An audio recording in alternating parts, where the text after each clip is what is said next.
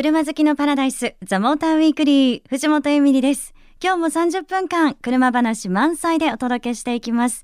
どうぞ最後までお付き合いくださいね。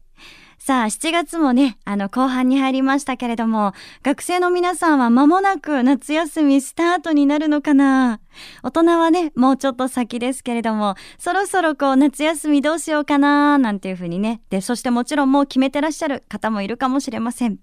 あの、先日私、実家に帰って、ちょっとあの、家族で夏休みの話になったんですけど、ちょっと今年の夏休みはですね、あの、家族で実家からあの、九州まで車で行ってみようかなんていう話になったんです。あの、私の弟が今転勤で福岡にいるんですけれども、私が住んでいる実家がですね、あの、山梨になるんですが、ちょっと父と母と山梨から福岡まで車で行ったらどうなんだろうねっていう話になりました。で、えっ、ー、と、調べてみたら、どうやら11時間かかると。で、実際に高速代で約2万円。で、ガソリン代でですね、まあ、1000キロだそうなので、まあ、ちょっとね、立体いくつかにもよりますけれども、まあ、1万5000円ぐらい。家族3人で福岡まで、えー、3万5000円で行けるかもしれないっていうふうに考えると、ちょっとこれはやってみる価値があるんじゃないかと。ただその分ね、本当に大変だとは思います。まあ、父はあの、すごくノリノリで、で、母は本当に嫌々でした。どうなるのか、またちょっと番組でもね、お伝えできたらとは思うんですけど、皆さんもそろそろ夏休み、どんなドライブに行くのか、ぜひね、夏休みドライブなんかも教えてくださいね。FM 横浜ザ・モーターウィークリー藤本エミリがお届けしています。さあ、ここからはこの方の登場です。モータージャーナリスト、桂真一さんです。桂さんよろしくお願いします。はい、よろしくお願いします。あの、今日ですね、桂さんとお話ししたいのは、はい。実はですね、はい、この間、あの、富士スピードウェイでタッチトラインっていうイベントをやりまして、はい、で、あの、本当たくさんのリスナーさんとか車好きな方も来ていただいて、うん、まあみんなで一日車で遊ぼうっていうイベントだったんですけど、はい、そこにあの、なかなかちょっと見れない高級な車もですね、展示をさせていただきまして、あの、その中にメルセデスの AMG GT あったんですね。でもうこれを見て私が大騒ぎ、はい、かっこいいかっこいいと一日。はい。で結構なんか見ていたら来てくださった方も釘付けになってた方が多くて。まあ新しいですからね車として、ね、なんかこう出たばっかりなんですよね、はい。はい、そこでですね今日はちょっとそのメルセデスの AMGGT、うん。どんな車なんだろうなともう純粋に教えてほしいっていうのとぜひ。見たんでしょ？見たんだけど、はい、見たんだけど、はい、あのなんて言うんですかローワイドなプロポーションではい、でしかもあのカラーがイエローで、もう本当にあの一目で惚れるかっこよさだったんですね。それだけ。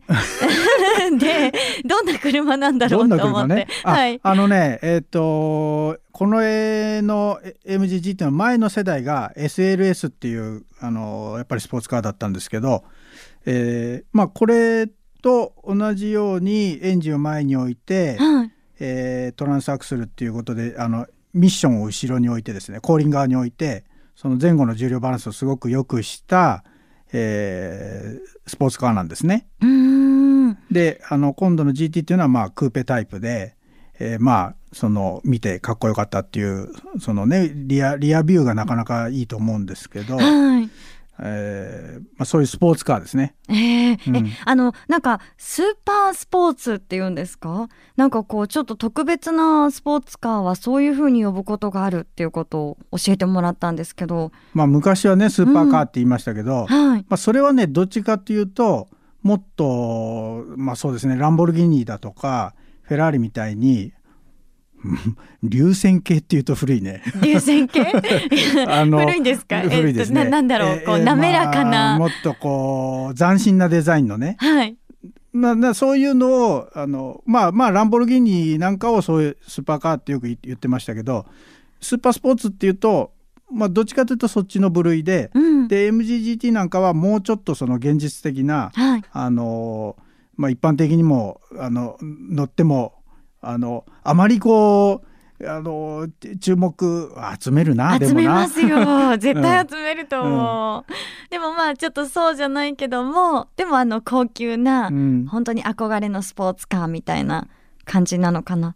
憧れましたか？憧れました。本当に。だってねなんかあのなんだっけちょっと調べたら、えーと、レース技術とかもかなり盛り込まれているっていうようなお話も聞きました、はいはいまあ、AMG っていうのはねあのレースもすごく、うん、あのやってるところで現実今やってるんですけど、まあ、そういうそのレース技術がもちろん入ってますし、えーまあ、これね僕ねあの実は富士スピードウェイで乗ったんですけどもまあ、とっても乗りやすい。でとっても乗りやすいっていうと、うん、じゃあセダンかよと思われちゃうんですけど、はい、あの何がいいかっていうとやっぱりねその前後の重量配分がいいのであのある程度のスピードのまんまコーナーに入ってってもいやつまり例えば100まで落とさなきゃいけないところを、うん、120のまんまでコーナーに入ったとしてもその重量バランスの良さとか、まあ、シャーシの良さとかでハンドル切れば、ね、曲がれてしまうんですよ。はい、だからそれがあの100まで落とさなくてもいいスピードで曲がれちゃうっていうところがやっぱり進化で。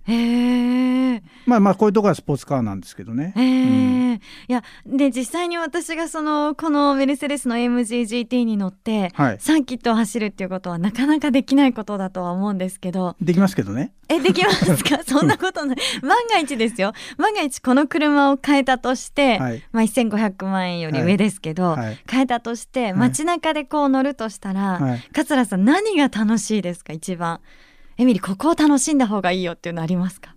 いやまあだってもうか形に惚れてるわけだから、うん、惚れてます、うん、でも中身もなんかこういいところが欲しいいやまあ形に惚れてんだから、うん、まああのー銀座あたり行って、はい、あのショールームのウィンドウにこう自分が乗ってる姿見て 楽しめばいいんじゃないでしょうか。はい、私もかっこいい、みたいな感じ、うん、そうなんですかね。うん、いやまああとはねえっとこれまあ V8 エンジンですけど V8 のツインターボですけど中でね聞くエンジン音もいいですしまあオーディオ関係もいいですし、うん、うん、まあぜやっぱりまあ全部ですね。あうん、やっぱこういうなんかこう本当に高級なスポーツカーっていうのは、うん、全てにおいていいよっていうことなんですかね？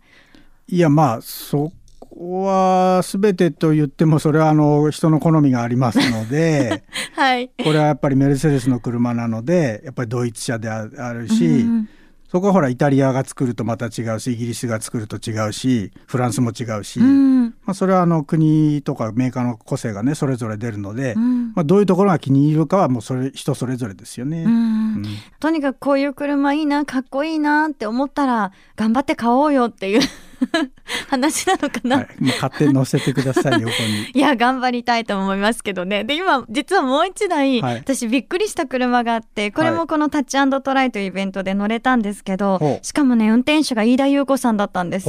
はい、助手席に乗せていただいたんですけど、はい、アストン・マーチンの、はい、これ V12 バンテージっていうふうに、S、アストンマーティンです。アストンマーティン失礼しました。はい、はい、でこの車実際にこれもやっぱすごくこうかっこよかったんですけど、はい、だから V12 だから12気筒ですよね。はいそうです。でどんだけこうスパルタンなのかなと思って動き出す前はドキドキしてたんです。はい。井田由子さんの運転だし。はい。乱暴なの？いやそうじゃなくてきっとなんかすごいんだろうなと思ってて、はい、あのそしたら本当あの動き出したら。ものすごくこうしっとりとしてて、うん、で上品でびっくりしたというかで私がね今のそのメルセデスの MGGT もこう自分が想像してるのとまた何か違いがあるのかもしれないですけど、はい、この本当にバンテージこの車って上品っていうキーワードとはもう全然かけ離れてると思ってたけど、うん、驚きでした。はい、ね、どっちがいいですか？えー、え上品なのと、はい、あのなんかこうワイルドなの、はい、いやなんか運転するならワイルドな方な方がいいけど乗せてもらうんだったら助手席で上品な方がいいです。あうん、まあ僕の前で、うん、アストンマーチンの話しちゃうと。そうですよね。ね。桂さんね。はい、あのレースもねアストンマーチン乗せてもらってますので、はい、まあおっしゃる通りあのアストンはやっぱりそこにあるだけでかっこいいというか美しい車なのでもうあるだけでいいなっていう感じですけどね僕はね。あもうその上品とかワイルドとかそういうのをもう越して、いやいやもちろん上品なのよ。はい、うん、上品だけど、うん、で上品なんだけどまあそのワイルドっていう言葉を使うと V12 っていうのはあの V8 っていうのと V12 っていうと2つあるんですよエンジンがね、うん。アストンマーチンも。でその V12 の方はやっぱりちょっとあの荒々しさもあるのでアクセル踏めばね、うん。あのゆっくり走ってる時は滑らかに走るんだけどそうそうなんですそう。踏みね。込めばうん。こうワイルドに変わるので、そのはいこう変化の仕方もちょっと二面性で楽しいかなっていうね。うーん。すごく上品なのにあのこう劇的にまあこの二重人格の女性は嫌だけどええあじゃあもう結構踏んだら、うん。そういう風になるんですね。これはでも AMGGT もそうなんですよ実は。ええあじゃあ実際に、うんその思いっきり踏んだ時とそうじゃない時、うん二面性がある。ありますあります。音も変わるしね。エンジンサウンドも変わるし。うん。うん。なんかこう人間でねあんまり二面性がある人ってちょっと嫌だな面倒くさいなって思う時ありますけど 車はなんかこういう二面性っていいなとかって思っちゃいますね。そうそうあのね、うん。いつでもワイルドだと、うん。あの近所迷惑なんで。そうですね、夜帰ってこられても朝早く出て行かれてもねうるさいので、はい。やっぱうんり静かな面とその本当にこう劇的変化でワイルドに変わるところとうんあった方が楽しいですよね。男もそうでしょ。まあいいか男性はね、分かりやすい人の方がいいかな。はい、その話はいいですかね。はい。ということで、えーこの時間は桂真一さんに、えー私の気になるスポーツカーを教えていただきました。えー桂さんありがとうございました。はい、どうもありがとうございました。FM 横浜ザ・モーターウィークリー藤本エミリがお送りしています。えさて、ここからの時間は夏休みはスーパー GT 富士スピードウェイにレースを見に行こうです。え今年のザ・モーターウィークリーはサーキットでのレース観戦をおすすめ中ですが、え今回は8月9日、富士スピードウェイで行われるスーパー GT 第4戦、サーキットで楽しむための見どころを、オートスポーツ GT 担当編集者、隅田磯さんに伺ってきました。隅田さんよろしくお願いしよろますしくお願いします。あのスーパー GT ここまでで第3戦までが終了してますけれども、はい。あの今の状況で、はい。GTR が強いっていう話を聞いたんですが、はい。どうなんですか？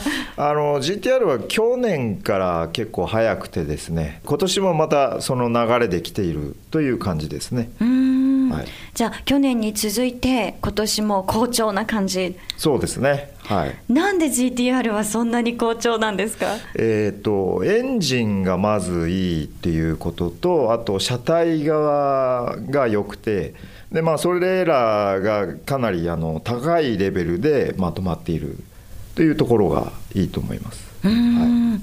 なんかねそうなるとじゃあこのまま富士でも GTR 活躍なのかなっていうふうに簡単に思ってしまうんですが、えーその可能性は高いんですけど、えーそうならないのがスーパー GT の決まりです。えな何ですか？その決まりっていうのは何なんですか、えーと速い車は、えー重りを積まされるというですね決まりがあります。ハンディキャップがウェイトハンデを積まされます。はい、はい。はい。ってことは、はい。勝っていけばいくほど、はい。それがどんどんこう積んでいくという、そういうことですね。ですから連勝できないようにす結果的に接戦になるようにというのが GT の面白さになります。はい。いやなんかあの話聞いてて大変だなと思いつつ、はい。見てる方ははい。面白くなりますよね、そうより、ね。ええ。ちなみに GTR は何キロなんですか？